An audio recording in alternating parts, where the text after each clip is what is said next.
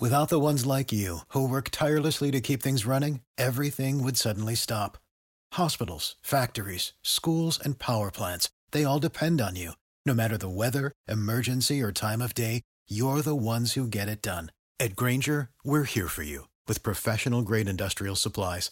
Count on real time product availability and fast delivery. Call clickgrainger.com or just stop by. Grainger for the ones who get it done. Are you suffering from chronic joint or back pain? Downtown's Healthcare in Denver offers effective alternative therapies that are non invasive, non surgical, and drug free. Start your journey to a pain free life. Call Downtown's Healthcare at 303 292 9992, now in Lowry or downtown. Wednesday night, you know what that means. It's AEW Dynamite, followed by a live post Dynamite reaction podcast across the Wrestling platforms with me, Justin LaBar, and my PIC partner in crime from Forbes.com. He is Alfred Konuwa. Sir, how are you doing tonight? Good, good. How are you? A good night of wrestling. Uh, I see the chat's already excited about it, so very much looking forward to it, talking about it. Yeah, you know, obviously we were going to talk at length about the show as people are filing right in here. We love this live crowd, um, and I, I'm sure we'll repeat ourselves a few times on this point. At least my point is, Alfred, tonight's one of these shows that God you live for as a wrestling fan, and really just kind of uh, we we can debate, and I'm sure we will. Was this the best dynamite of the year, or where does this rank in the two year history of dynamites, and all of that kind of stuff? But when you just look at the spectacle of like uh, uh Bryan Danielson making his first uh, you know in ring you know, having his first in ring match in someplace other than WWE in the first time in, in a decade and uh, or over a decade, and um, you know the, the the biggest crowd in New York City for a pro wrestling show since whenever pull pull WWE's history books and, and all the things and, and the energy this had. This is one of those nights where a you're just happy to be a wrestling fan. It doesn't matter if you're team AEW, team WWE, or you just like it all. That's that's allowed, surprisingly enough. But it also, as you watch some moments, as you and again we'll touch on, as you watch some moments where the crowd's chanting for AEW and they're and, and they're doing things that we haven't seen a wrestling crowd on a WWE show at least do in a while. It's like, man, all the years that WWE had the monopoly, it has just made the thirst that much greater for fans of wanting some different stuff. And man, the quenching of that thirst is happening right now. Absolutely. It's, it's not only happening, but you're now being able to see another non WWE company presented on the same scale, production wise, crowd wise, you know, how popular the wrestlers are. It's very much mirroring what you would see from a WWE. And I'm saying that because to an outsider who maybe hasn't been watching wrestling in general, you could watch a show like this and think, uh, either be confused that you're watching another version of WWE or, or just think, oh, wow, this is much better than what I, I remember wrestling being, or just as good as what I remember being wrestling being. So uh, I think that's exactly what AEW is going for in terms of being major league. And a show like this does uh, everything to promote the idea that AEW is major league. I agree. Yeah, th- this is a show again. You you can debate okay whether or not from start to finish was this the most action packed in terms of did, did you like the matches the most? Where, were the stories? Did they progress? Whatever. It wasn't a lot of progression of stories. There was a lot of payoff to, to things with ma- the matches. Uh, but yeah, I, I, do think this would be up there for a viable contender of an episode that you want to introduce. You, you know, you want to have you want to invite somebody over to your house and say, watch this for the first time because this dynamite, unlike any other dynamite, basically is is in the stadium. There's fans on the level up above the entranceway, and it, and it had a bigger. It, I'm not going to say WrestleMania, but it was in a stadium, and it had a and it had a big fight feel more than any Dynamite, and certainly rivals. You know, any All Out uh, or any any Double or Nothing, any pay per view they've done, it certainly felt like one of the biggest shows. Just big fight feel atmosphere. Yeah, and I will say I, w- I was kind of hoping for a different set in terms of the stage. They did kind of make that stage in terms of it was like a TitanTron video type stage or whatnot, but it did very much mirror what you would see every week from Dynamite until you would see the matches and you would see some of these shots of these big crowds. I think having the stage look unique, given the fact this is a special show in a different, unique type of stadium in Arthur Ashe Stadium, I think that would have really helped to really drive home the idea that it was this uh, scale on this uh, uh show on this scale. But uh, now I agree in terms of it looking like a really big time show. They did a good job uh, for the most part of showing the shot to the crowd how big this uh, stadium was.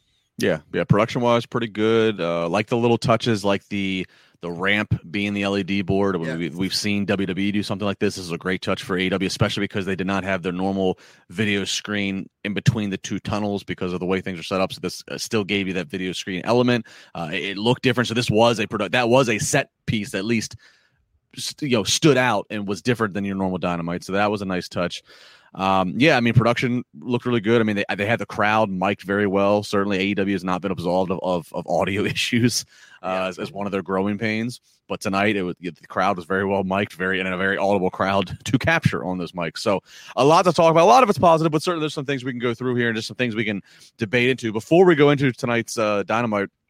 Uh, as everybody's uh, joining us here live, uh, let's t- touch on a few uh, news stories.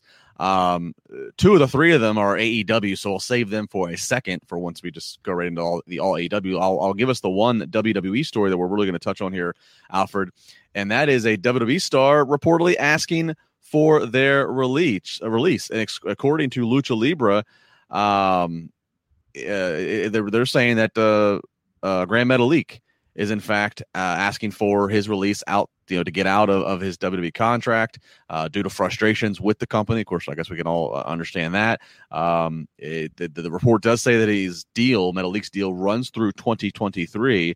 He wants to keep wrestling in the United States, um, but he also would like to. Um, you know, you know, he's a native native of Mexico. He'd like to, you know, you know potentially still be able to work uh, around the world uh, as things continue to open up um, around the world uh, during these COVID uh, times with vaccinations. So Gran Metalik, obviously not a top star in WWE, but certainly uh, they went on a run there where they used him on TV for quite a while. And he all, he's always one of those guys, Alfred, that I, I pull that phrase from Jim Ross. He's always a guy who maximized his minutes on TV. Definitely, and that he what you saw was great in terms of how he flashed on TV, but he is a thousand times better than what he is perceived as in terms of uh, the pecking order in WWE is Gran Metalik. I mean, he is uh, a superstar in Mexico and other territories, and he came here, had his chance. Uh, the Lucha House Party didn't really take off um, really at all, and I just don't think that they ever got their fair shot and when they would, like in that elimination chamber match, I remember where they just stole the show a couple of years ago. Uh, so they're a very talented team, but there's a lot of talented wrestling, and there's only so much TV time in a place like WWE. And uh, you're now going to see, I think, uh, more times than not, a lot of these wrestlers with their contracts coming up. We've been hearing stories about a lot of wrestlers not uh, necessarily resigning right away. Uh, so I think WWE, a challenge moving forward for them, is going to be keeping a lot of stars in their contract, which is crazy to say because they're letting so many guys go. But even the people who they want to stay are starting to leave themselves. So it's going to be a tough challenge for WWE. And that right there, it's what you said, Alfred. It's it's the ones that they want to stay. They they they can't get too arrogant and cocky of oh well we can you know we can release guys and girls by the you know by the baker's dozen uh, every so many eh, you know every every quarter uh, to help make that that that PNL look a little bit better. And oh, this person's disposable. But then what's going to happen when it's that one person that you oh they would have never left, they would have never leave us. And oh wait, they're wait what? so that's what that that it really is a situation. You know, is like uh you, you know you you can act like all oh, this roster is disposable, but you know there's certain you, you have to have a roster to continue to move forward and and collect these uh these TV rights and, and you, you got to have a roster to send to Saudi Arabia to collect the money. What I guess I'm saying here. gotta get that Saudi money. It's uh, above all else. There's got to be it's have... got got to be somebody that the, uh, the, the the prince wants to see, wants to book. Yeah. well, they you know they might have to go to the WWE Hall of Fame, get like uh the you know Booker T, the Ultimate Warrior, Yokozuna. You know, some guys like that might need to have to come out to compete. But I do have an on-site report. Our own NYC Demon Diva, who's at the show at AW Grand Slam, just sent me a, a text about uh, MC Tony Khan, Big Daddy Khan. Tony Khan spit some bars for the New York crowd. He was challenged to a rap battle by Max Caster, and he said, "My name is Tony Khan, and I'm here to say I'll suspend the acclaim for another 30 days." Wow. Big Daddy Khan, ladies and gentlemen. And then he came back out to say he was kidding. So Wow. So, Tony Khan. Is, so is, is this them burying the hatchet of this story? Let's move past it now. I guess it is because they have been, you know, they had Max Caster come out and challenge him to a rap battle after a show recently. So I guess this is bygones being bygones, you know, uh, water under the bridge. It's all started on the on the your show busted open, uh, Justin, where yeah. Matt, uh, Tony Khan came out and said that he didn't like the rap, but it looks like they've kind of worked this into the storyline. So you know, good for everybody involved. All right, I like it. Um, well, you know, real quick uh, before we, I mean, thank you to Isa for for giving that report. Uh, what I was going to say to kind of segue us, Gran Metalik, again asking for his release. We'll see what happens there uh, with WWE. Gran Metalik is somebody who I know that Daniel Bryan Danielson. Props to Jim Ross too, by the way, who never yes. slipped up. I yes. was like, "Come on, Jr. This is a big night. I know it'd be very easy to slip up. Don't do it." I was Grand- thinking that that might be the perfect prop bet in Vegas. Over under one and a half. How many times will Jr. slip up?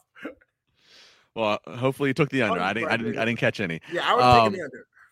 Gran Metalik, uh, a guy who Bryan Danielson, when in WWE, had named as somebody. I think when when he came back, you know, on the uh, came back and was cleared, you know, f- to compete again after being retired. You know, Gran Metalik was somebody who who he had said he'd he'd you know I think he vocalized in an interview like these are some of the guys I want to work with. I, this is something I, I want to bring. I want to put me on SmackDown. Let me work. I want to bring attention to some of these guys you have in the back who who are really good, who aren't getting uh, the, the the time to shine that they should be. So, uh, what does that mean? I don't know. I mean, AEW certainly has enough people. I'm not saying yes. that that Bryan Danielson needs a lobby for Gran Metalik, but hey, it could happen.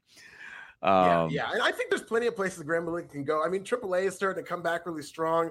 Um, there's other places outside. I want to see him in New Japan, to be honest. Uh, but you know, AEW is going to have to be careful in terms of bringing on too many. But Gran Metalik, if he wants to go to AEW and work with a guy like Rey Fenix, I mean, good night. A match like that might be uh, one of the best athletic matches you could ever see. Absolutely. All right, keep it on here with our news headlines. Uh, speaking of Bryan Danielson, uh, he appeared on the Wrestling podcast with Brandon Walker. Uh, Brandon Walker, props to Brandon Walker. He had, well, and obviously, you know, AEW teeing him up for him, but good on him to to take advantage of him, get get some big headlines and quotes. Uh, he had Bryan Danielson. He is CM Punk did an interview that dropped today that where you know maybe one of the biggest headline things out of that half hour interview was Punk. He would like his big pops to be more compared to Stone Cold Steve Austin, uh, not Hulk Hogan, who he, uh, he who he referred to as quote a piece of shit. so a lot of things you can you can we can dive into today, but we only have so much time. We want to get to the dynamite. So back to Bryan Danielson on the Wrestling Podcast, and uh, he talked about Alfred something that's very popular, uh, a very popular conversation, which is the yes chant, the famous yes chant that is so synonymous with with the Daniel Bryan part of his career. But Bryan Danielson revealed that he's not going to use the S chant. He's not going to lean into that in AEW uh, out of respect for his former employee, uh, employer, employer, employer. There we go. Out of respect for WWE and their intellectual property. Uh, he talked about how he had a uh, conversation with the longtime uh, WWE executive producer and chief of global television distribution, uh, Kevin Dunn, and basically was asked to respect WWE's IP. Um, and he said it, kind of as i'm looking into this it's not so much of a legal thing. It's not uh, it's not that they've threatened anything legally but it's just you know a kind of a gentleman's agreement of you know the intellectual property of the s chant was capitalized and owned and and, and fostered by wwe and, and so Bryan's not gonna not gonna mess with that. So i mean obviously he can't stop the fans for chanting yes. And, and certainly as we saw tonight uh they're they're they're going to do the yes chant every kick that he delivers the same way that every wrestling fan and in the western part of the of the world uh, does a woo every time somebody does a knife edge chop. It's just kind of it, it's just in the universal vernacular of wrestling fans. But Bryan not going to um, lean into it with his promos or his entrance or, or merchandising with AEW. So I I thought this Alfred plus you know he he he penned that very genuine Players Tribune letter uh, a day before this big show, and that letter was all about thanking WWE, and, and even without naming him, but we knew who he was talking about, Vince McMahon, praising Vince. It's even to something to saying of, I wish more people could see you the way that I see you, uh, noting how close of a relationship that they uh, they developed over, over his time in WWE. So I mean, I, what a bait! I mean, th- this guy just I mean, you, you, can't you can't handle yourself with any more class than this. The ultimate babyface is Bryan Danielson right now. Uh, completely agreed, and that was one of the things that I first noticed when he came in WWE or AEW. And he even said that he's not going to point his fingers up and do the yes chance, but he would encourage and and acknowledge them and let fans do it. But I did notice that when he first debuted at AEW All Out, he was just kind of looking to the fans to do it. Once they did, he would nod his head, and and that's what went through my mind. Is I wonder if that's one of those trademark things that WWE doesn't allow him to do or wouldn't want him to do. But it does turn out that it was more of a gentleman's agreement. And to your point about Daniel Bryan or Bryan Danielson being so classy, uh, I know this is what he's going for because he's not driven by money. But this is what's ironic about it.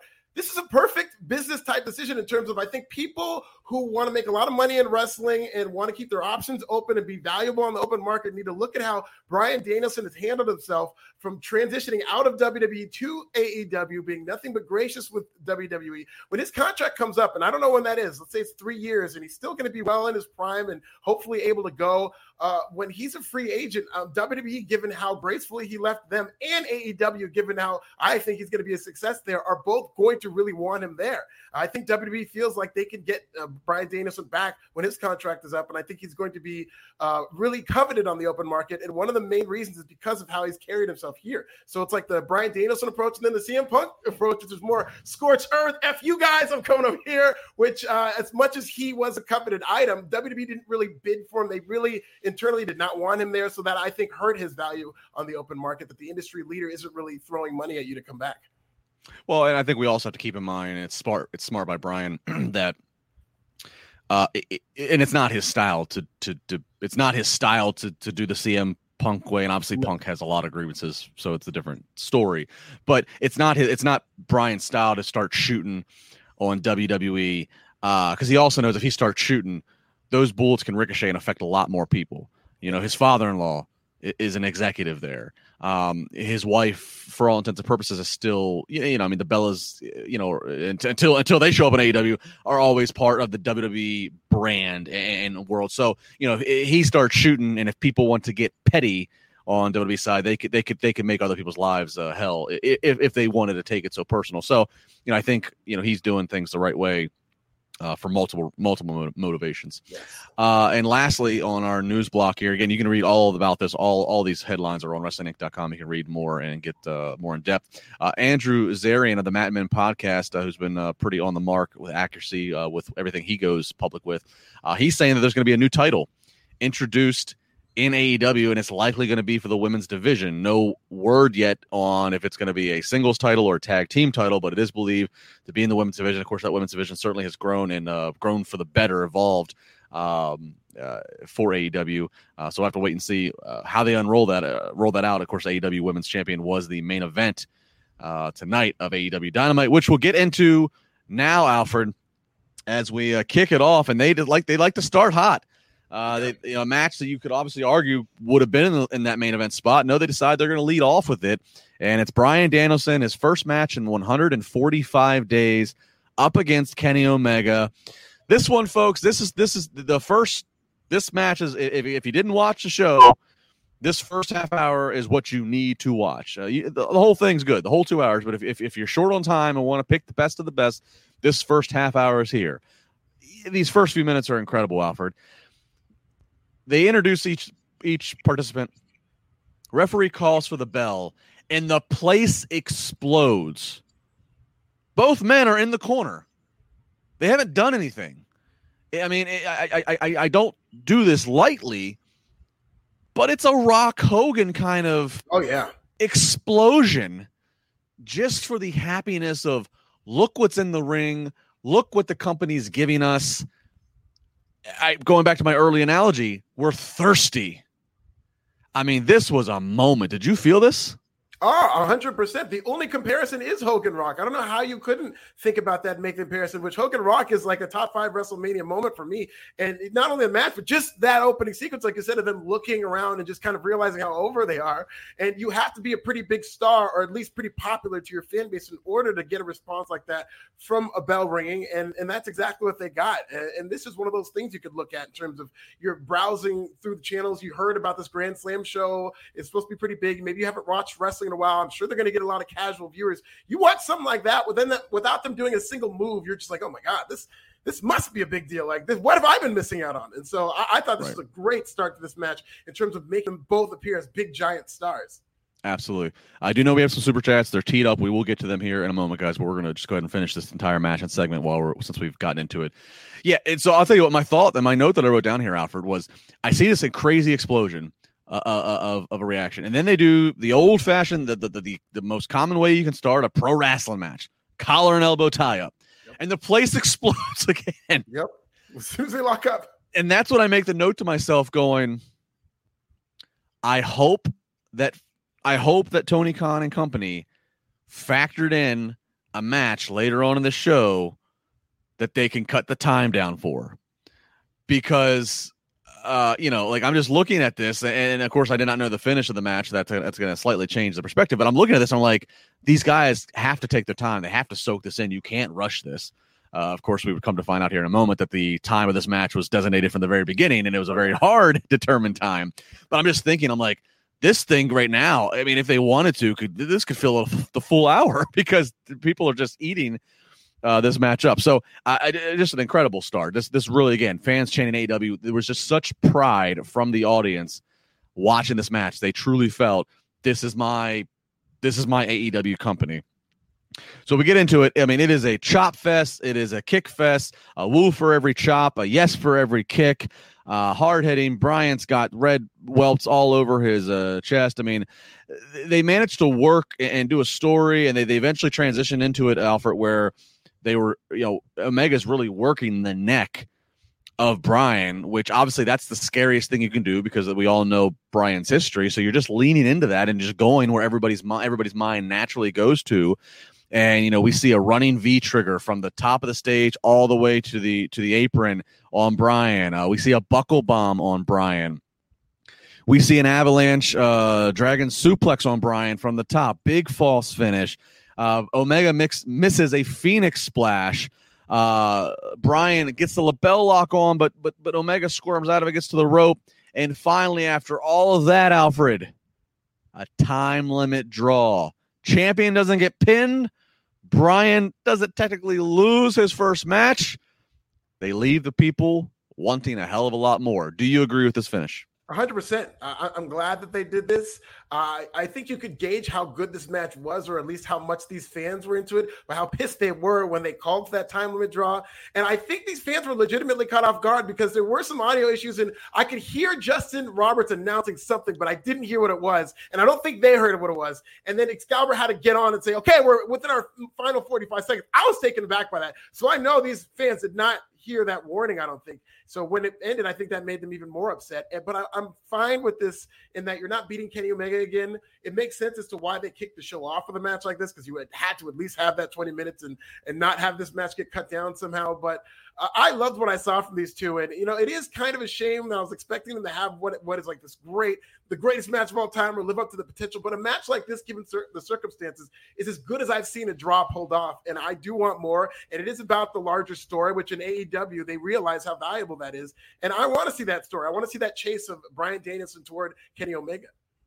Well, and you have to leave, you have to leave room for more because you know there's got to be another match. So I mean, like this match delivered. It wasn't the greatest wrestling match ever, but it delivered. Uh, it was a hell of a first half hour, and I like the fact that this match, um, th- there was such a really good story, and, and the pacing of it was good. It picked up and had its moments where it got really, but but they never it never turned into uh the the it never felt like it turned into the reckless spot fest yeah. that AEW can get accused of you know fostering that style.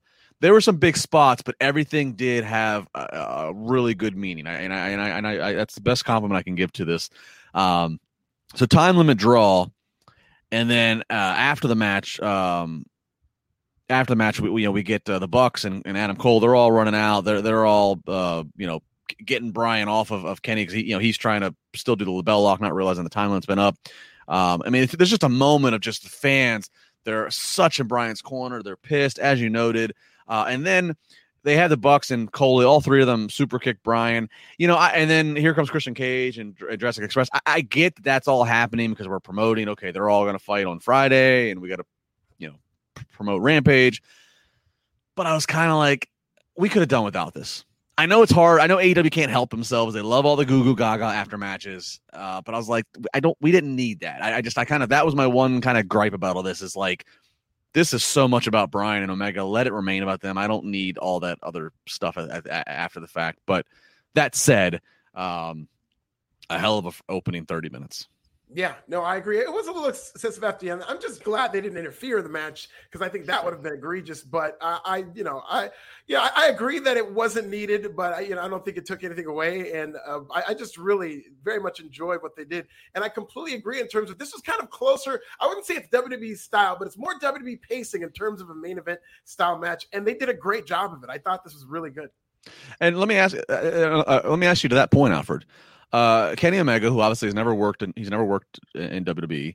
Um, he's a guy that's there's a long debate of you know what how would he ever fare in WWE and there's a lot of rumors a couple years ago that maybe he'd go there or maybe he's what whatever obviously he didn't do you think uh, do you think to that point this was a WWE's this was a WWE kind of match yeah um in the, in the best way possible uh do you think how much do you think that that has to do with Bryan? like do you think maybe Kenny Omega had a different approach in thinking of this match, and Bryan goes, "No, uh, let me let me let me tell you, let me let me bring some things to you that I've learned."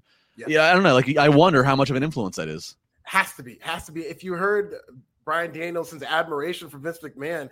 Uh, part of that is, uh, you know, Bryan Danielson is a guy who's in love with wrestling. So he's speaking to the wrestling intellect of Vince McMahon. There's a lot of things that I think maybe wrestling fans from the outside in think that Vince McMahon has lost the plot or this, that, and the other. This is still the greatest wrestling promoter of all time, a guy who definitely has jewels. And Bryan Danielson is a very smart, judicious guy who probably took the nuggets and pearls of wisdom that he found were very valuable uh, and kept them. And there's even stories out there of Bryan Danielson writing down the things he learned from Vince McMahon. And I guarantee you, bringing that to a guy like Kenny Omega, who's you, if you've heard him talk about wrestling, it's fascinating. And I think he's a wrestling genius in a lot of ways, but outside of the realm of a WWE. So those two minds working together, I think, is part of what's going to make this so great. And I would kind of see spots like the Hurricanrana spot uh, Bryan Danielson did on Kenny Omega to counter the one wing angel. I think is something you'd see in WWE, and I don't think it's something that Kenny Omega would be open to, to do over and over. But I, I definitely saw things that I think Bryan Danielson learned in his time with WWE that were incorporated in this match.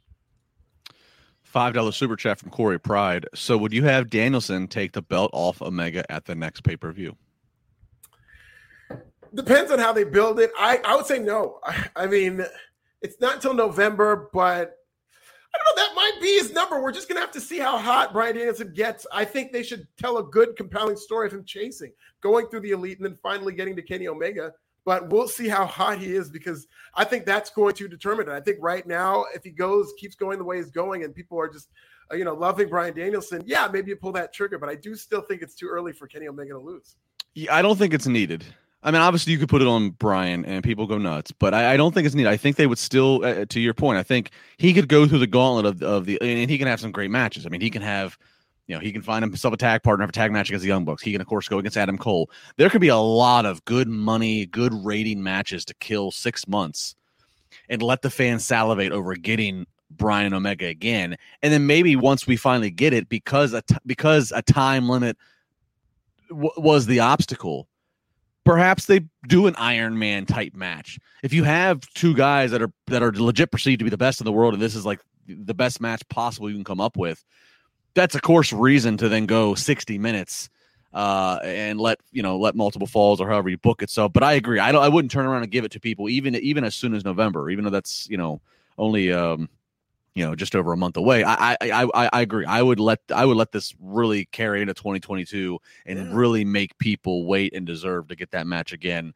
Uh, after Bryan again has racked up more and more wins because uh, right now he's he's he's 0 and 1 so let, let, let him get some wins in the win column uh, and then pull that and, and, and have that be uh, a big money match all over again. I, I, think Kenny Omega hinted toward that's the direction they're taking because he did take the Twitter shortly after the match and said, Ain't gonna be no rematch. And I think the idea of him depriving them of this potentially great match uh, is going to really, hopefully, they take their time in building that anticipation to where finally there's no choice but to do it. And by then, they're going to be so hot for that match. Let me give let me give you one more. Bryan has been very vocal. He wants to work Japan. Obviously, Kenny, you know, Kenny, you know, Japan is a second home to him behind Winnipeg. Uh, the Forbidden Door. Okay. Having said all that, is this something where the next time they have this match, is it in Japan? Are, are we looking at January 4th? Are we, you know, you, you get wow. one going out here? Yeah, I mean, I don't see Tony Khan giving away what is really his biggest match. Well, he, I mean, Tony would have to find a way to get a, a piece of the the pot, the financial yeah. pie. I'm just wondering, does this take? You know, it, it, it happened in New York City. Now, do we take it to Tokyo? Right. I'm just I'm saying from a perception standpoint, and um, you know, not even a money thing, just the Booker having this hot match that I think he sees is an AEW type match, and to give the second match away, which really would be the full fledged, no time limit, you're going to get a finish in this match. To give that to Japan would be a very interesting precedent to set. I, I, don't see him doing it this early. I do see them maybe um, competing in Japan. I don't know about against each other. I don't know how close Kenny Omega has come to talking to Japan again. Um, he tells everybody who's willing to listen that you know their relationship isn't good and he's you're not going back there anytime soon. But uh, you would imagine, given that there's a forbidden door, he's gonna almost inevitably end back up in Japan. I just don't know if Kenny Omega and Brian, Bryan Danielson is a match you make. Maybe him and Ibushi, you know, Kota Ibushi could be one, but be very interesting, that's for sure. And I would be very intrigued in seeing how they would work a Japanese style match. It's fascinating that I can even toss that out to you as within the realm of possibility, but here we are. Yeah, I love it. It's very exciting. Uh, Jatoga Belinsky, $5. Alfred, what are you watching Sunday? The pay per view or your co ownership with me, Green Bay Packers? Well, uh, yes, I am a co-owner of the Green Bay Packers, and it is going head to head with Extreme Rules.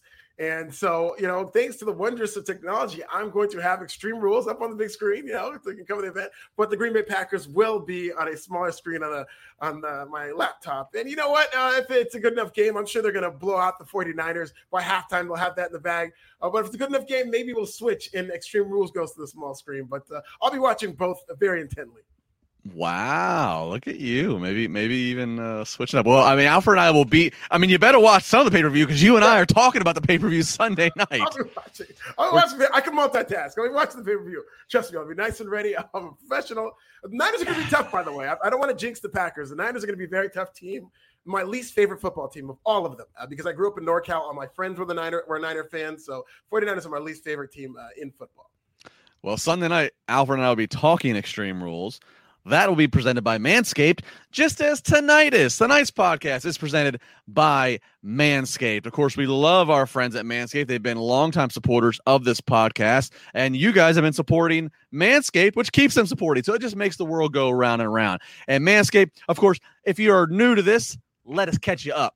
Manscaped, they are the best in the men's below the waist grooming. They are the below the waist grooming champions of the world. They offer precision engineered tools for your family jewels. Manscaped, they just launched the fourth generation, four, four, four, four, fourth generation trimmer, the Lawnmower 4.0. That's right, 4.0. Over 2 million men worldwide, two of them right here, trust Manscaped with this exclusive offer to you 20% off free worldwide shipping with the code WINC20 at manscaped.com. I mean, like, think about it. Imagine you're shaving with a sleek, well designed, optimized trimmer that makes shaving time one of your favorite times in the bathroom. No more, no, no, no more blading, no more color.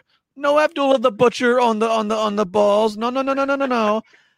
I've been one of the first people, and I, Alfred, I think you got it too. I mean, I, I got the Manscaped shaving kit bag, I got the cologne, I got the grooming tools, but most importantly, I have the lawnmower 4.0, and I can tell you, it's the real deal. They got a nice little plastic piece on the end of it that that allows the blade to do what it's got to do, but it makes sure you're not doing no nicking, no cutting, again, no unnecessary blading. Um, you know, the craftsmanship and detail that they put into this is is on point, and it's got an LED light. I mean, you know, you're you're you're going at weird angles. You're trying to Spike Lee this thing at all different angles possible. You got to be well lit. All right. All right. The key grip's got to have the lighting right, and this lawnmower 4.0 has got your lighting right. Um, you know, new uh, multifunction on-off switch uh, can engage in the travel lock. So if you're traveling, you don't have to worry about running the battery down. It also has wireless charging uh, you know, 4000K LED spotlight that I talked about. I mean, it, it really is. This takes shaving to the next, I mean, next, next, next level. I mean, if you're a guy and you have any body hair, which you do, uh, I really, I, I, gotta say, this is the best way to go. And again, you can try it, save 20% plus free shipping, manscaped.com, code WINC 20. Uh, again, we're, you know, both Alfred and I have been, uh, have been, you know, uh, customers of this. Very happy to be customers of them. Very happy they support this podcast. Again, it's all a very kumbaya, uh, synergy happy uh, uh, relationship. And I can tell you this your balls will thank you. Manscaped.com. Never looked better. Never looked better. Add production values to my shaving routine to to see it in the light. It's a different way to get intimate and uh, and understand, appreciate your body. So shout out to Manscaped. It's a Kevin Dunn production on Alfred's balls. Can we? That should be the next innovation: is you get a production assistant or a key grip to, to hold to the lighting is just right when you're shaving. Oh, absolutely. I'm so glad I worked in key grip to uh to to a manscaped ad. Uh all right, let me get some we have a few more super chats. I don't want to let anybody die out here. Um Sean Wiley, five dollars. Uh, Bryan Omega, total money. Cody, just real dull. He needs a reset uh, totally now. Ospreay or White versus Bryan. I believe Hager turns heel and Jericho uh, tomorrow, Friday. All right, so some predictions there, Sean. We'll, we'll, we'll touch on all kinds of different uh, storylines here. That was his. I think we had another one. Here we go. We got Nightmare uh, knee ten dollars. That Bryan that, that Bryan Danielson match was. I think he's missing a fire emoji, but uh, fire. I know I'm late. Looking good, Justin. Keep up the good work. Breathe, Alfred. You go 100 miles per hour when you're excited. But I love you guys. Keep up the good work. All right. Well, thanks. Listen, uh, the, the women who who uh, love my manscaping never complain about how fast I go. Woo! So uh, I, am not going to talk about it. You know, not time wise, just in terms of technique. Everybody has different techniques, and I will use my techniques. But thank you, Nightmare. I really appreciate it. Slow motion for you. Slow motion for you. All right back to business we go. All right, well, up next, CM Punk, his first interview, just 48 hours before, all right, his interview before he returns. Wait, it's an in-ring interview 48 hours before his first TV match in seven years. Or, that's where it was. We got to get every tagline possible to push out there uh, with CM Punk and Nightmare Knee. Sheesh, that Bryan Daniel was everything. LOL. Thank you. Thank you for that. All right, so Punk comes out and uh, he notes uh, it's been a long time since he's been in New York City. And Alfred, it's been a long time since pro wrestling has been in New York City. Uh, he talks about how you know people want the old CM Punk, how he's all he's always happy. They want the angry, mad CM Punk. He says, "Be careful what you wish for." Starts to talk about how Team Taz they try to put him through a table and all this stuff, and he talks about Team Taz they slept on the legend that is CM Punk, but it's not his job to wake him up. It's his job to tuck them in. What a tagline this was! What a, yeah. what a hard sell for Friday. I like it. The guy still got it.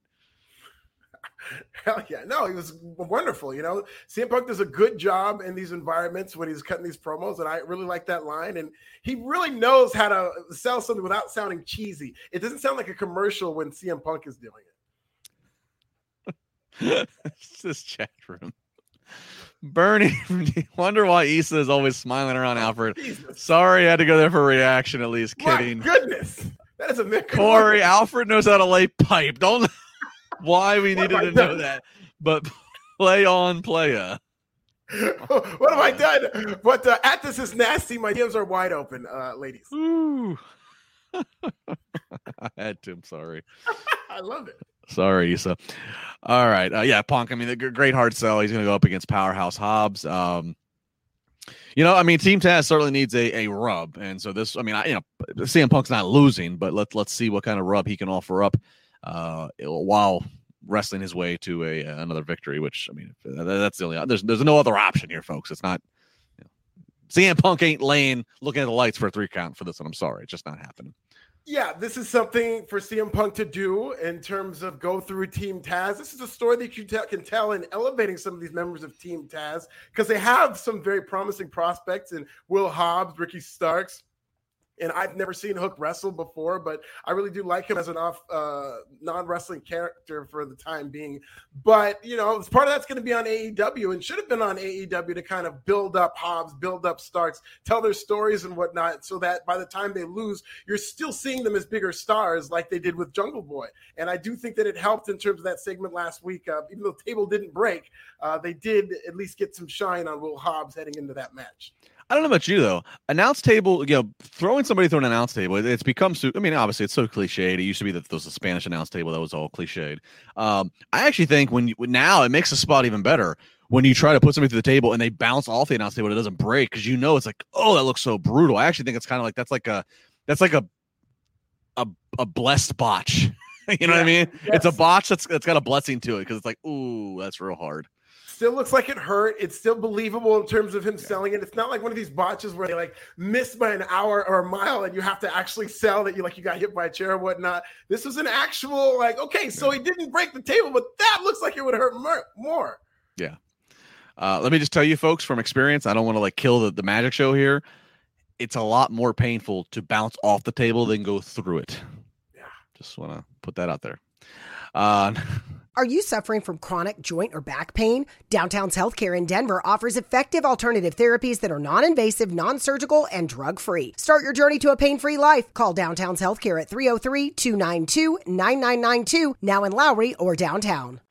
Nightmare knee, five dollars. That match was everything. I'm texting from work, so I'm experiencing a lot of Granico era. Sorry, I love this episode. I got to give it to you, man. You're you're at work making. Hopefully, you're making a really good hourly wage, and here you are just giving money back to Raj. I appreciate. Uh, well, Raj appreciates it. I guess we, we you know we're we're we're at all. We appreciate you interacting with us. Love it. My, our best paycheck. Our best at work to you. All right. Uh, back to uh, in-ring action as we get MJF versus Brian Pillman Jr. Obviously, this has you know this as we talked about in previous weeks.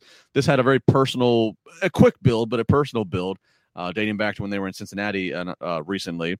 Uh, MJF wins this with the armbar submission, but Alfred, I gotta say this: this crowd sounded like they were just kind of like exhausted. They they did they just had a 30 minute match, then they were immediately kept up with CM Punk at high high energy now we're at the end of the first hour, crossing over into the second hour, but it just felt like they were like they needed a break. They, there, there wasn't. I mean, they, they they booed MJF in the entrance, but once the match got going, they were just kind of like it felt like they were just kind of just just need, they needed a break. This crowd took this match off, and this was kind of formulated like a pay per view. And when you're looking at the structure of a pay per view, there's always going to be a point where there's a so called popcorn match. And I don't think that's what they envisioned for a match like this because of how big of a star MJF is, but that's where it was slotted in terms of there's just only so much energy that people can humanly exert. And even though this was a good crowd throughout the night, high energy, this was definitely a match that they decided like they weren't going to treat as a priority to the others. And I, I really don't think that I thought this match was fine, but I don't think it rose to a level of a match that should be uh, treated like this. I think it was very basic. MJF was doing a good job using some old school heel tactics, but uh, this was going to be a tough task to be able to follow CM Punk and the Bryan Danielson match we just saw. Yeah, I, I, I um MJF's the one of the best heels they have, so I don't want to say like maybe they shouldn't have done this match on this show, eh, but I don't know if it was needed. I, I don't know. I mean, eh, but then I also look at like Pillman's one of these guys who you know with the news of the Owen Hart Cup that's going to be coming to AEW. You know, certainly you can make a lot of case for why an up and coming babyface like a Brian Pillman Jr., who there, are those pictures of him being held as a baby by Owen Hart. You know, so it's like I don't know. I just don't know on the show. If it, I don't know. I don't. You know, I don't know if Pillman Jr. didn't really get over or advance in any which way. I mean, MJF just keeps his heel gimmick up, but you know, they didn't. There was no uh, teasing of he and Wardlow having problems as there has been other times. I, I don't know. I just this this one this I, I can't believe I'm saying this, but this MJF match and segment was probably the lowest point of the whole show. Yeah, that's definitely, I mean, that's not a wild take. I, I, do think, and it kind of is a testament to how good this show was. Sure. Not necessarily a slight on MJF, but no, no, not at all. It's not a slight yeah. on him at all. It, yeah. yeah, exactly. It's just this show. I mean, every other segment we're going to go through here, there's big headlines to talk about. Right. And so. when you just look segment by segment at all these matches, it's just like, yeah, them just given, especially if we get into this when we get into this tag team match, there there was just so much uh, on the show that I think was superior to this. But you know, a show like a match like that had to function because the crowd's eventually going to come down uh, so that they can get back up for the rest of the show. So there really has to be a match like that to take a bullet. And sometimes we've seen dynamites that are just hot throughout, but I think a wrestling heavy show like this, I don't think every match is going to hit. Well, and to be, and you're right, there is that, that is a thing. When you put a show together, it, it is common. The second match is where you don't want to be slotted because it, it you, know, you want to start hot, and then the second match is the kind of the bring it back down. And this was the second match of the night. It doesn't feel like it because it was an hour. It was 50 minutes in because we had the long time limit draw, and then we had the CM Punk promo. But yeah, this is the second match. So by formula, that's what this match. You know, that's that's where it was slotted. Uh, I I figured I, I will give him a shout out, even though he didn't pay any money because he's already given enough money. Uh, Nightmare Knee says, "Yes, I make good money." So all right, well, oh, caps. Your, I make good money. I make good money. So, good on him. Uh, another super chat. Um, Corey Pride, two dollars. Is MJF still undefeated? Love him. Uh, no, he lost to Jericho. Uh, yeah. That's what kept that's what kept Jericho from retiring from in ring action. Fifteen and three, I believe, is his record. That sounds right. That sounds right. Uh, oh yeah, I'll, I'll, give credit to this. Uh, April Greenwood, did you see this? Yeah. MJF's parents had signs saying MJF sucked. That was great. I saw that. I love it. I love it. The guy lives the gimmick. It's great. I'm gonna. I'm pulling this one too. A, a free because I, I, I think this is important to address. Monsudo man saying MJF is cheap heat heel. To be honest, nothing special beyond that. Decent in the ring though. Look, yeah, he does the the, the you know there's the cheap pop, cheap heat tactics of go after the local sports, go after you know just just berate the city you're in. He does that, but while he uses the cheap tactics, I don't think that he's cheap as a heel overall. In fact, if anything, I think he's one of the most expensive heels overall. And what I mean by that is this is a guy who who for being who's in his early 20s, a young guy who in this day and age, he does not break character. I mean, he's even been you know, he's even been uh panned b- b- by some critics and parents that like hey dude, it is 2021, maybe you need to like be able to break character. I mean, because he's brutal to kids that you know, he he doesn't let up. He doesn't yeah. care if you're a five year old kid at a meet and greet. He he's he's he's that asshole all the time, which think what you want to think. And I have kids. I, I, I could certainly see as a parent's perspective, like, you know, oh, you just made my kid cry. They don't understand. That's a show, whatever. But you got to give some respect to a guy that in this day and age, when people are scared to be heels, that's a reality. People want to play bad. They want to play bad guy but then they want to be able to walk over to the merch table at intermission and smile and sell some merch. They want likes and selfies and social media followers. They don't want they don't want their car to be toilet papered or they don't want to have the kind of heat that MJF seems to relish in and does not break. So Monsudo man, I'm calling. I mean, you're you know you can have your opinion, but I don't think that he's a cheap heel. He does do some cheap heat tactics because it works because he's just such an asshole. Uh, so, but I, I think he's he's probably you know again one of the best heels that there is today. Yeah, he's a heel's heel, and I look at MJF like uh, like a bow and arrow archer who has all these different arrows, and he's just going to use or golfer who has all these different clubs, and he uses all of them in his arsenal. And one of those clubs is cheap heat because every great heel knows how to do that, but he also knows how to be a chicken heel. He also knows how to be a loudmouth heel who just talks and it, it doesn't know how to back it up. And he uses every type of heel tactic in his arsenal, and that's what I think makes him not a cheap heel, but a very complete heel and somebody who can do all kinds of different things as a, as a bad guy. Speaking of heels, well, we got this one mixed up. Malachi Black up against the returning Cody Rhodes. Now, Malachi Black, he's got his dark entrance. People cheer him, but they've cheered. We understand. Malachi Black, he, he, he's no longer being, you know, he's no longer having to give dark riddles uh, on SmackDown in a, in a, dark room asking to knock on his door. So people they, they appreciate Malachi Black, hard hitting, stiff worker. But here we go, the Nightmare, the American Nightmare. He's back, beautiful wife and all, new baby, just just just popped out. Legendary coach Arn Anderson, red, white, and blue on, special big premium show entrance coming back with a heroic entrance for retribution on his family. Babyface story all around. New York says, fuck that. Yeah. and they have no interest. None of the 20,000 in Queens have any interest, Alfred, of cheering Cody Rhodes. They don't care if he's got a reality show, Rhodes to the top. They are booing Cody Rhodes we got several levels, so don't get ahead of me. First, just to that, were you surprised? No, I was not surprised. I was more surprised last week when Cody Rhodes came back and they were cheering him and there were Cody chants because I do think that Malachi Black has gotten more popular with each week. And you would think on paper the story would be Cody Rhodes comes back, he gets his win back, the heroic babyface conquers in his first match back, and I just think doing something like that at this point, given how hot Malachi has been, you know, uh, might have pissed these people off. The idea of that. So that's I think part of the reason he got booed so much is these people really wanted Malachi Black to win this match. They did, and so this match, there are portions of the match which at least from my experience, when when when you when you're in the back and you're putting a match together, obviously you know the pivotal points. Uh, the most pivotal being the finish. But then there's points where you're like, all right, just something, some, some, work some heat here, work some shine here. You know, it's just the little things you just you, you don't need to call the minutia. You just feel it out when you get out there. Those were able to be improvised. Cody ends up doing then some heel heat things. You know, he's you know, he, he grabs Black's leg as Black is halfway in the ropes and wrenches it. It does some heel tactic things, leaning into the fact the audience has no interest of cheering him. But then there was something there was something pretty interesting at the beginning.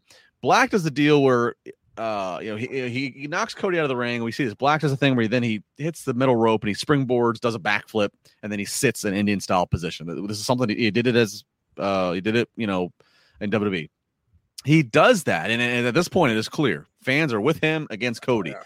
Brandi slides into the ring, sits Indian style opposite him, and gives him the middle fingers and says "F you." I, have to think, and good on her if this is true. I have to think that was improvised because, again, they went out there walking out there uh, the, the, as the baby faces. Then I mean, I, I guess I mean I have to think that was improvised. I've heard just like, well, I guess we're doing this. We're the heels in this, and she jumped in there and did that. Uh, what, what, do you think? What? How did you interpret that? Well, that'd be interesting. I didn't think that. I thought that it might have been a planned spot, but you know that really wouldn't. But why would it? Why would it yeah, be? Yeah. Now that I think about it, in terms of why would the baby faces do that? Maybe they did just decide, hey, we're going to be heels in this match. Maybe they were smart to the fact that they are in New York in front of a New York crowd that is going to be a, little more smirk heavy and see Cody as the authority figure rather than the character babyface. Uh, but yeah, that'd be very interesting if this was because if it was, kudos to them because I thought it was a great spot. Well, and if you go back and watch it too, if, if you have the show recorded, go back and watch it. When it happens, she starts to roll in, and Cody even has like a moment of like a split moment. If you look at his eyes, like he's kind of like, what, "WTF? What are you doing?" And then she went and did it, and then Black just. I mean, but it. I remember just watching this, and I'm like, that had to be called on the fly. And again, I'm giving. The, I'm giving. I'm not trying to expose things. I'm not yeah. trying to like um I'm not trying to armchair booker this. I, am I'm, I'm trying to give a compliment that if that if she did in fact call on the spot, which I think she did, that would again good on her because the fans have made up their mind. Lean into yeah. it. You're out there trying to be the baby face uh, moral support as the wife, along with then the the the, the coach and Arn. Well, at that point, people aren't going to buy into the moral support. You're all guilty by association, so you might as well just be the bad bitch who's going to go in there and flick them off. Yeah. Um, so I don't know. I, I just thought that was that was you know something worthwhile to bring up. All right, so so match continues. The match gets again. They, they try to, to play off the crowd, but it definitely threw them for a loop. And most notably is um the finishing sequences they have.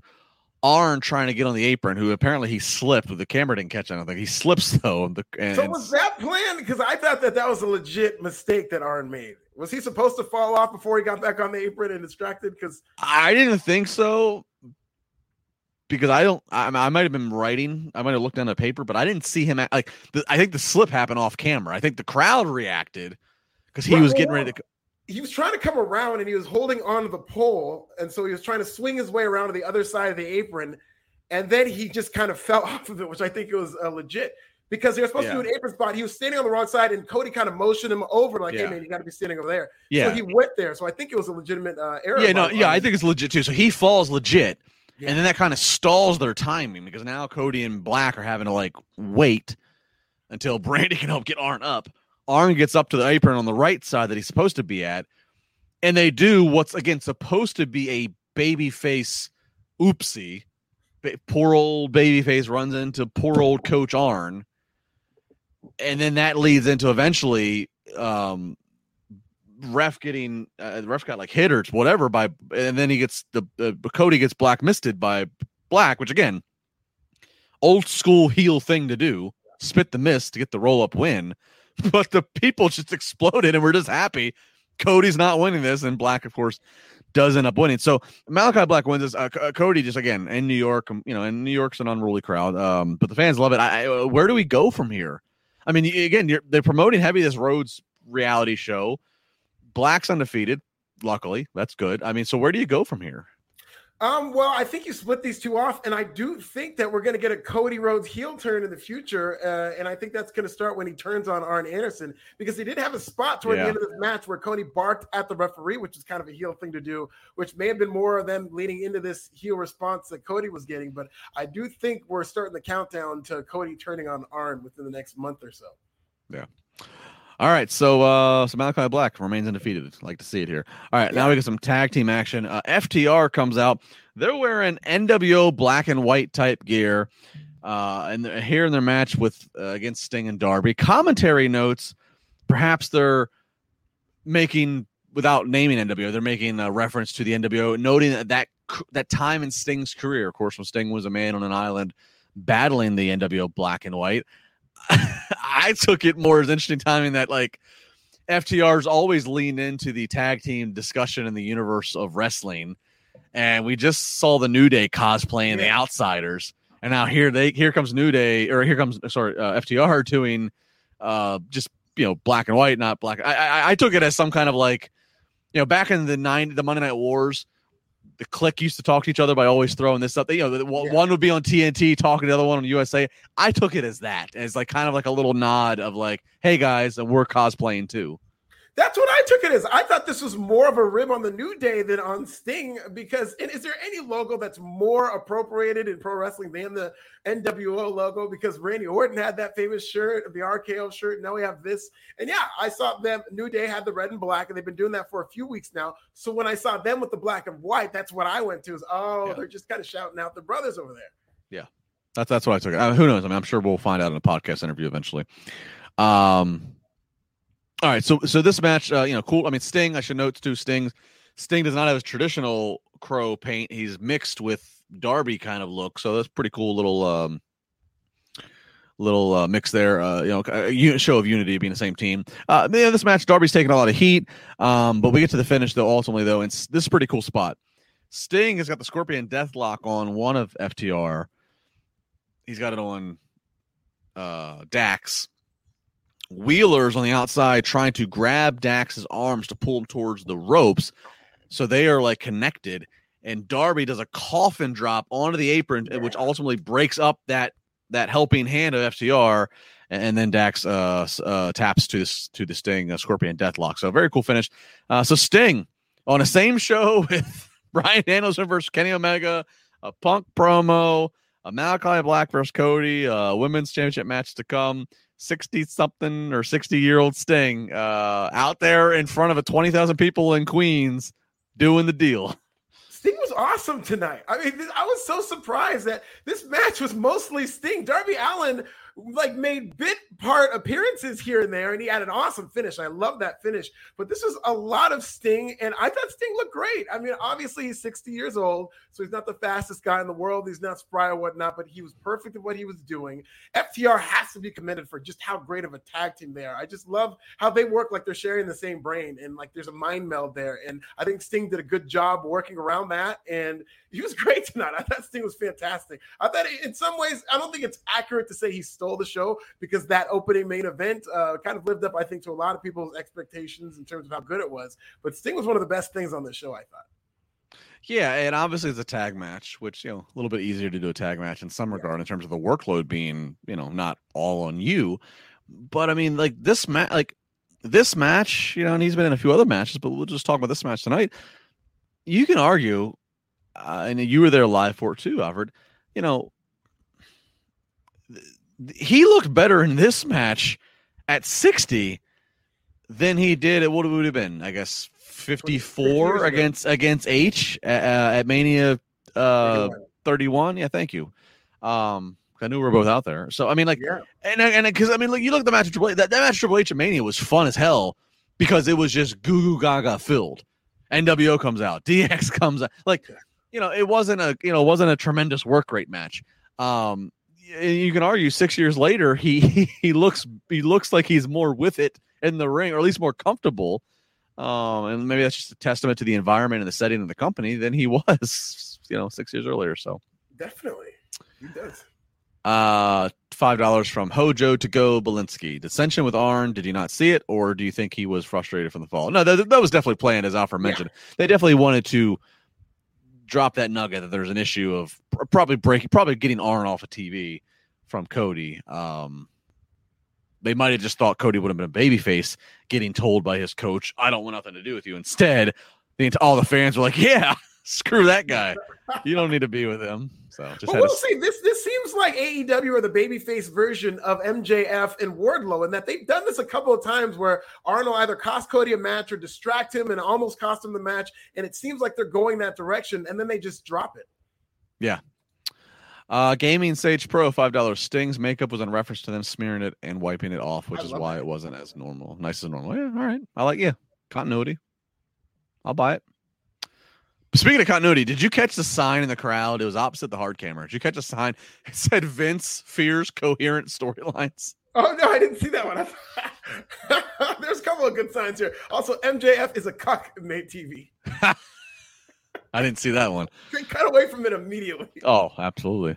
Uh, yeah, if you could pop me with a sign, you're doing good work. yeah. You're doing good work. All right, uh, it's main event time. Here we go.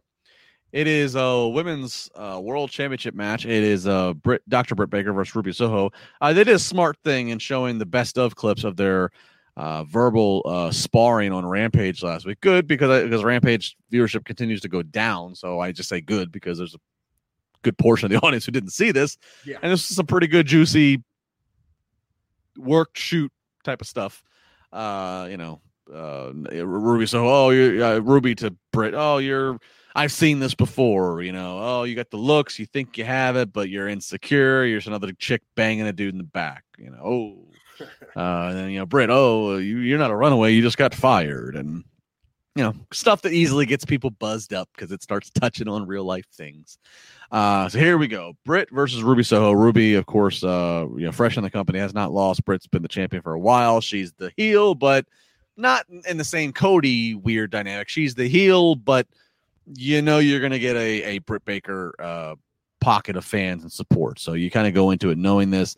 Um, it starts off a little sloppy, but they gain their footing after a few moments. A pretty sick swinging neck breaker by Britt onto Ruby from the outside of the outside on apron into the floor. Uh, there's an air raid crash suplex from the middle rope uh, on Ruby. That's a big false finish. Um, Britt has a awesome beat your heart out uh, eat your heart out, uh, Seth Rollins. Britt has an awesome, great looking curb stomp. Yeah. Just look. That's the way a curb stomp's supposed to look yeah. on Ruby. That's a false finish. And then finally, distractions from uh, uh, Rebel and Jamie uh, ultimately have Ruby stumble into Britt, uh, which allows Britt to work her into the um, the the lockjaw submission. Uh, Britt gets the win. And Alfred, I don't know about you. I was kind of surprised by this because – you put this woman's world title match last, and, and AEW has shown that they respect the world title. Uh, Kenny Omega's world title is not on the line in that match Forgets Bryan. Britt's world title is, so they put it last. So there is continuity. They, they've shown that. But you put this match last. Ruby had several kickouts of some big, big false finishes. Of course, she's outnumbered three to one. This just had all the sniff and smells of Ruby's. We're going to go off and end this big night with the babyface new women's world champion. But that's not what happened. Britt retained, but I think that's the right decision, big picture wise. So I don't know about you. I, do think that's the right decision. And, you know, you would think that maybe they would send the fans home happy, but I, I just do think it's too early in terms of Britt Baker losing this title. And, uh, you know, as quickly as Ruby Soho just came in, while she is very over, I, I did think that she was not going to win a match like that. But I do think, to your point, it's just AEW prioritizing. Okay, even though the heel's going to go over, this is a world championship. We really want to uh, promote that. And Britt Baker is arguably their biggest star right now. So in a show like this, the magnitude of a biggest show of all time, I think somebody like Britt Baker has earned the right to have a main event. Absolutely, and I now I now I ask you, where do we go next? What other challenger is there for Britt at this point? You know, yeah, I don't know if they continue on with Ruby Soho because she was screwed. There were the heels that kind of entered in, but you know that was the case with Kris Statlander, and they moved on from Statlander. But Britt Baker, they're going to have to slowly move this thing along because it's not like there's a row of challenges from her. They've done a good job with Kris Statlander and now Ruby Soho, who kind of fell into the lap and was able to debut at the right time. But I, I couldn't tell you in terms of the other challenges are building up. Jade Cargill's on her way, but she still seems like she's got a lot of squash matches in her future before they build that thing up. And I just think that's too big of a match to have at this point. Uh, in terms of how much they can build that up, but I wouldn't know. Um, you know, maybe Riho, but we'll see. Yeah, Jade versus Britt feels like uh, definitely not till 2022. Whether it's in Vegas in May or it's all out next September, that that really feels like you really got to like let that one marinating the juices. Yeah. Um, I missed this earlier, but it's actually kind of well timed. So that's that is the show. So that's the show. Show's done. That's your two hour show. Uh, I want to jump back to something that was sent earlier, and I apologize, Sam. Uh, Sam Austin super chat. I apologize. I don't know the currency. That's a lot of digits, so hopefully it's it's good for Raj. Wakandan. Mm-hmm. Uh, he, Sam says, when the lights went out at the beginning of Cody and Black, I couldn't help but think of Bray. Any update on that? Sam, this is just me fantasy booking, my friend, and I've been booking it for the last couple weeks. Yep. The Dark Order has been harping that they need leadership. That's the problem. They need leadership. They need leadership. And I started harping about this before we knew that, or before I realized the, the touring schedule and locations. And I said, well, who has experience leading a cult? Who's available? And then we find, and and, and I put my GIF, GIF, whatever it is, of, of, of Bray Wyatt in the Firefly Funhouse. Well, then we find out that next Wednesday they're in Rochester. Mm-hmm. Rochester is the home of Brodie Lee. Uh, uh, of course, Brodie is the is the the the former leader of the Dark Order, who was that's why, that's why they're in shambles. They don't have a leader. Brodie in real life very close to Bray Wyatt. Brodie, of course, on TV was part of the, the Wyatt family. So, granted, there was no Dark Order title on, on the show, so like, you know, like any any segment Alfred that they would have. I mean, they could do something on Rampage Friday, but like it's not this it's not a it's not a big build is what I'm getting at. There's not like this big segment of like Dark Order is determined to find a leader by next yeah. Wednesday. So there's not a big build to it, but damn it if if if, if Bray is contractually able to, you can't find a better a better fit, I don't think. Yeah, it's very poetic. It's beautiful in that the late Brodie Lee was to debut in Rochester, which is his hometown, and now the spirit of Brodie Lee through Bray Wyatt would debut there. That'd be great. But I would have wanted a who's the leader going to be. You don't have to tell me who it is or actually advertise them. Uh, uh but to that point, AEW has done a good job with this word on the street booking, and that once you hear rumors, they kind of catch on, and it helped the CM Punk number do a good number, despite the fact that that wasn't advertised. So I would think if Bray Wyatt is to be in Rochester, there would be rumors. There, there's already some whispers and whatnot, but I would think that there would be a lot more of um, kind of unofficial reporting and it would get leaked by design beforehand. But I, I would have no problem with Bray Wyatt showing up in Rochester and uh, joining the Dark Order. And, I'm going to say this, and again, and I get called every, every day. Half the day, half of the day, I'm called an AEW kiss ass. The other half of the day, I'm called a WWE kiss ass. I, am apparently collecting paychecks from both companies. Alfred, I'm sure you are too. Yes, we're getting that money, man. We are. We are rolling in it. Um, I, I have a, I, I got lambasted because a pin a pin tweet is a tweet and a picture with myself and Stephanie and Triple, you know, Stephanie McMahon and Triple H from a couple years ago because I was involved with Connor's Cure from the ground floor and we were at a Connor's Cure event, and so that's very near and dear to my heart. Which that's a little weird too that Bryan Danielson debuts on the Connor's Cure month. Oh yeah, that is totally other topic. Totally other topic. Anyway, I say this, and again, I love WWE. I love I, I love wrestling. I don't want anybody to fail. I want I want I want WWE to rise up and start doing some of their best numbers. That's let me put that out there. But I'm going to say this: if that happens, and and, and the Bray thing is like, if that happens, if Bray shows up next Wednesday, if you and I a week from now are talking about Bray, whatever he's going to be called, if we're talking about the man formerly known as Bray Wyatt on AEW as a new leader of Dark Order, that touches a different button because it's so because we're talking about uh, life and death. We're talking about we're talking about a, a guy that everybody loves. I mean, Biggie made a, a, tribute to him without saying his name. Mm-hmm. We're talking about a guy who lost his life so young, uh, uh, tragically. And so, if that happens, and it is very poetic, as you said, if that happens, it is just again one more quenching of a thirst of pro wrestling fans getting again poetic, full circle. They're getting the office listening to them. It feels like, oh, that's a that's that's how I would fantasy book it. Um, it's going to be another huge bright star in AEW's favor if that's how it plays out. Yeah. And and and it's and I and, I, and again I don't and I'm not I don't know what I'm trying to say about this. All I'm just saying is that AEW is just they are just doing all the right moves right now, and and somewhat it's some of it's unfair that some fans think that they can't do no wrong. I do think AEW has wrong. I think AEW has shortcomings. I think they're officiating lack for rules, blah blah blah blah blah. But the big picture is they are just leaning in and like trying to make fans feel part of this and have fun, and that's hard to deny right now, and it's even more hard to deny if you get a heartstring tug like a Bray Wyatt showing up and continuing the work of his buddy who tragically lost his life. Yeah, it's building goodwill with their fan base. And I think this is one yeah. of the reasons that fans are now getting so excited because AEW has a very loyal following. Um, it's a product that you wouldn't consider mainstream just yet, but there's something to be said about the fact that they can draw 20,000 people uh, to the Arthur Ashe Stadium. So it's something there. And a lot of that is people connecting with this product. And another example of it is something that happened this past week with the Owen Hart tournament.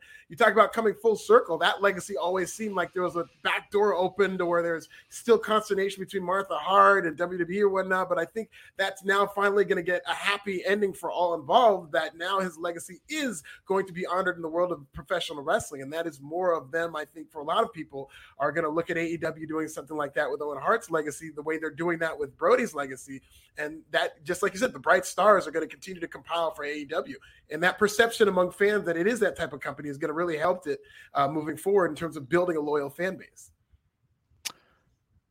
gut reaction if I asked you to put money when the Owen Hart Cup finals happen, whenever that is. Is Bret Hart there?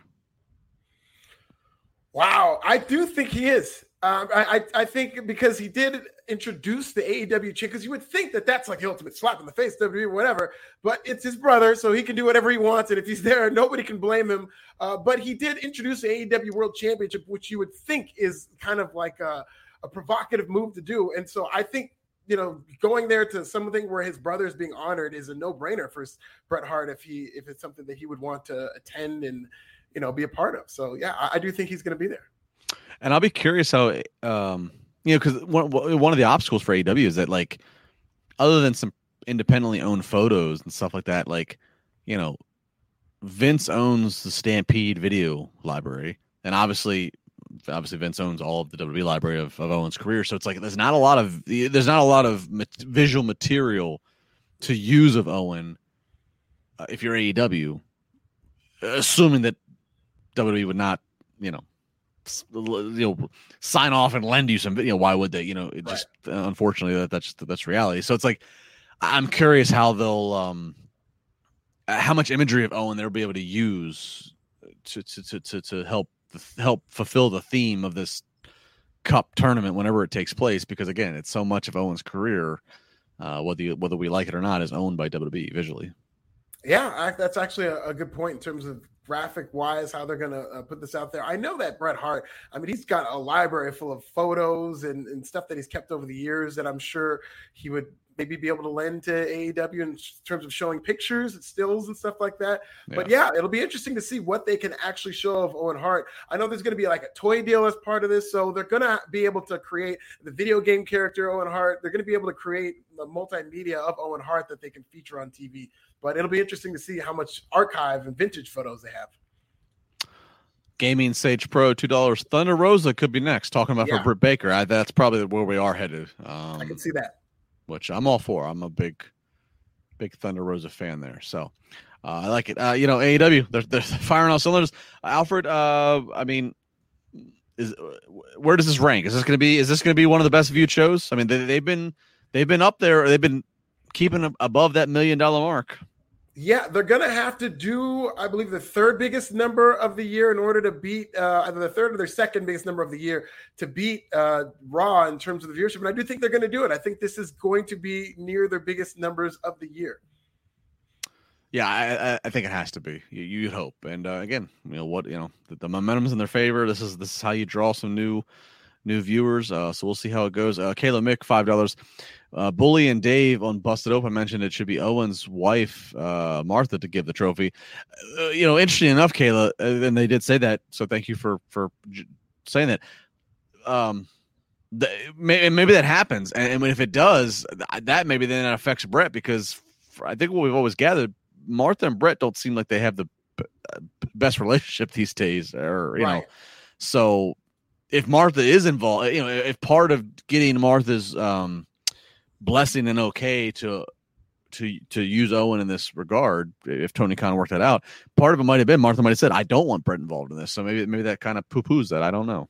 Yeah, so maybe it isn't 100% with Bret because I really don't know how he would feel about Martha putting Owen's legacy in the hands of AEW. Not necessarily because Bret would have anything against AEW, just because it seems that maybe he had his own plans in terms of how he wanted Owen Hart to be honored and then somebody else at the helm. So, yeah, we'll see in terms of those politics whether or not Bret Hart would want to be part of this. And win with a super chat from an on site report. Four ninety nine. Tony Starks still at Grand Slam Rampage taping right now. Tony Khan and Bryan Danielson got the loudest cheers overall. Great event. Yeah. Uh, so there you go. One for the record books. So they're taping Rampage right now. It's not live Friday. No, no, no. It's not gonna be live Friday. They'll have uh, two hours of Rampage, and it's gonna be another pre-tape. Be interesting to see how it does. Tape show plus two hour. I mean, you know, the, this ten o'clock to eleven o'clock spot's proven to be a little bit tough after the you know, after the uh, Punk Chicago debut, it, it's just been sliding down. It's you know, I mean, Friday at ten's a tough, a tough, a tough sell. So Friday from ten to midnight, uh, the yeah. tape. So let's let's see what it does. I do think it's going to be up because it's such a big show. Because CM Punk's going to be wrestling on the show. Uh, I don't think it's going to be up tremendously. Maybe they'll get back over seven hundred thousand, but I do think that's going to come back down because one of the underreported stories that has gone on in wrestling right now is how does AEW is in terms of beating Raw, which is more of a story really of both shows falling. Uh, free, Rampage is on a free fall right now, and I thought they were going to level off at like seven hundred thousand maybe, but they're now down to six hundred forty-two thousand, and not too far from what NXT was doing at the end there before they had to reboot that whole thing. So uh, Friday nights is still a good number in terms of being uh, on the top five rated shows, but if it keeps falling like this, and then they're going to TBS, and I'll be a little nervous in terms of the future of the show. Yeah, fair point. Uh, you know, Tony Khan doesn't want it to be a B show, but that's hard to do. It's that, that, that, when you have two shows, it's very hard for one yeah. not to come off superior as another. It's just hard to do. Uh, and uh, Jax Counts win with Jax. Obviously, Jax, uh, you know, part of our wrestling family. Four ninety nine. He says if Bray showed up, no build for Dark Order, and they all came out a minute later surrounding him. I'm sold. So, uh, so basically, he's saying it's kind of he is kind of booking in reverse. I'm booking kind of like, you know, Dark Order has to be pushing to this date. We need a we need a leader. We need to come. We need to have a, a moment of whatever, and they're all in the ring and need leader, leader, leader. No, Jax is doing the opposite, which I kind of like. This Jax, he's basically saying just cold, lights out, lights up a man who has a very recognizable look, Bray Wyatt, and then just coming to flank him out of the shadows is all the Dark Order. They all do the Dark Order, whatever the the, the thing they do. The, the and and it's like it's just unspoken. You know, commentators have to say a word. Yeah. That would be pretty. That'd be pretty, that'd be a hell of a moment. Maybe maybe maybe fun. a little maybe a little Brodie Lee graphic floats up on a screen or something. I don't know. But that Jax, I'm there with you, man. I'm there. I'm there like with you too, and especially because if the story is they don't have any leadership, they wouldn't be able to get organized enough to be like, okay, we're gonna get a new leader next week. They would be just going crazy and like a bunch of chickens with their heads cut off, and you get the guy, and it's gonna lead to an even bigger pop. So yeah, no, I, I'm with that too. There you go. Oh, for those All of you right. in the chat, this is a Ghana soccer jersey. Team Ghana, Ghana national soccer team. Liberia doesn't have a national soccer team. They're the closest ones, and so I support Ghana uh, in terms of African soccer teams. Shout out to the African Cup of Nations. Ghana, West Africa. Ghana, West Africa. Kofi Kingston. Yes, Kofi Kingston, first African-born WWE champion, Kofi Kingston. I like it. All right. Well, this has been a hell of an episode. This has been exactly what I thought it'd be. Viewership, uh, live viewership from what I can see is great. I'm sure I'll get yeah. a full analytics report tomorrow. That'll be exciting to see. Love the chat. Love all the comments. Alfred, it's always a pleasure. You and I will be back Sunday night. Uh, I'll take some notes for you in case you're you're you're, you're wallowing in your Aaron Rodgers problems. Yeah, uh, I'll have the play-by-play for the game in terms of the highlights after the Packers have won that game. Otherwise, uh, yes, I will be crying my way through that podcast. So if you're looking to tune in live, if you see a big delay countdown and message, it's because the pack game is still happening and Alfred is refusing to take the stage. He's refusing for us to go live. Um, I- I'll already be many hours in the bag having watched Taylor Heinicke and the Washington football team move on to the second win. Taylor Heinicke, by the way, it's a toss up, it's a layup, it's simple. Taylor Heinicke, you're looking for the endorsement? Heineken beer. Heineken beer, slap on him. Bud Light officially signs Taylor Heinicke. Bud Um, Light has officially signed Taylor Heinicke. They- they- they- He's he's Hein, he's Hein, he's Hein, he's Heine Light. I think is what they're calling him now. Uh, Did they really sign him? They did. Bud Light signed him. Oh man, yeah, Heineken would have been so much better. Maybe they realize that and they're like, "Hey, let's get ahead of this thing." Uh, listen, there's something. They got something in that kid. He, he looked very good on national TV, and there's something there. That's what I mean. Like what a. Hang on, I want to make sure I got this correct. Like what a what a layup. Yeah, Like how do you not? very much so. Yeah, he's now.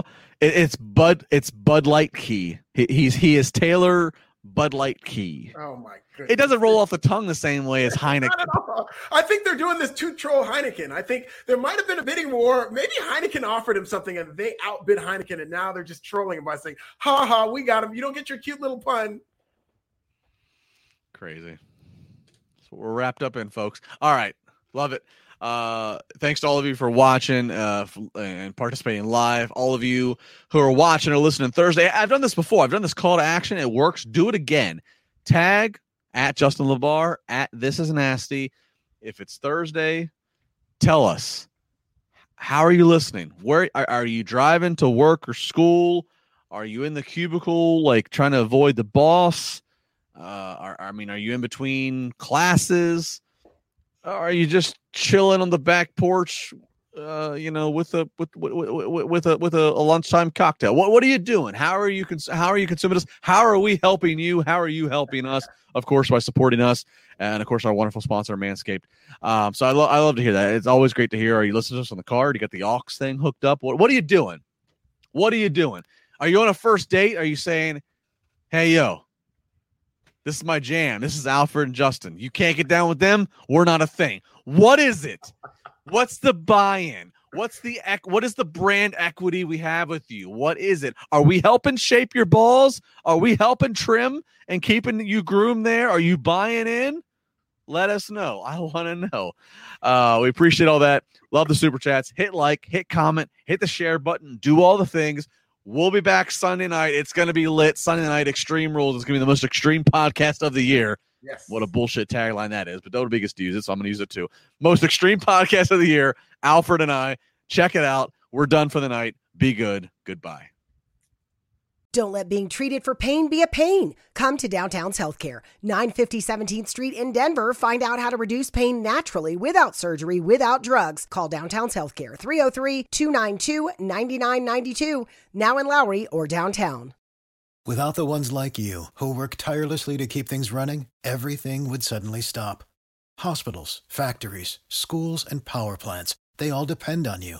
No matter the weather, emergency, or time of day, you're the ones who get it done. At Grainger, we're here for you with professional grade industrial supplies.